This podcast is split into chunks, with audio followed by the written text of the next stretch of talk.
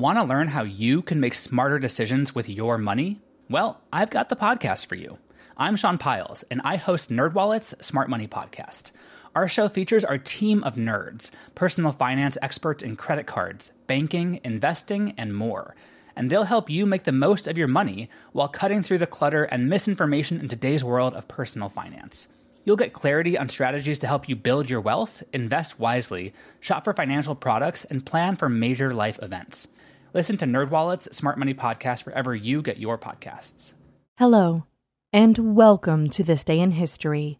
Here's what happened on February 6th. If British royals are making the news these days, it's usually Meghan and Harry. But back on this day in 1952, it was 27 year old Princess Elizabeth who was crowned Queen Elizabeth I at just 27 years old.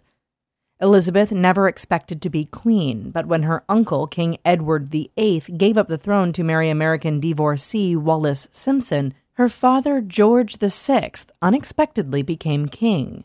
That made Elizabeth next in line, and she became queen when her father died after a long illness. Her 65 years on the throne make Elizabeth, who is now 94, Britain's longest reigning monarch. Surprising fact at just 27, Elizabeth was young, but far from the youngest British monarch. That title goes to Mary, Queen of Scots, who technically became queen at just six days old. Her mother ruled in her name. Also on this day in history, in 1778, France allied with America during the American Revolution. In 1911, the 40th U.S. President Ronald Reagan was born. And in 1993, tennis great Arthur Ashe died. That's all for today in history. Tune in tomorrow to learn a little bit more about the world around you, and of course, have a great day. Want daily history sent straight to your inbox? Subscribe to the This Day in History newsletter to get all of the day's key events in a single email.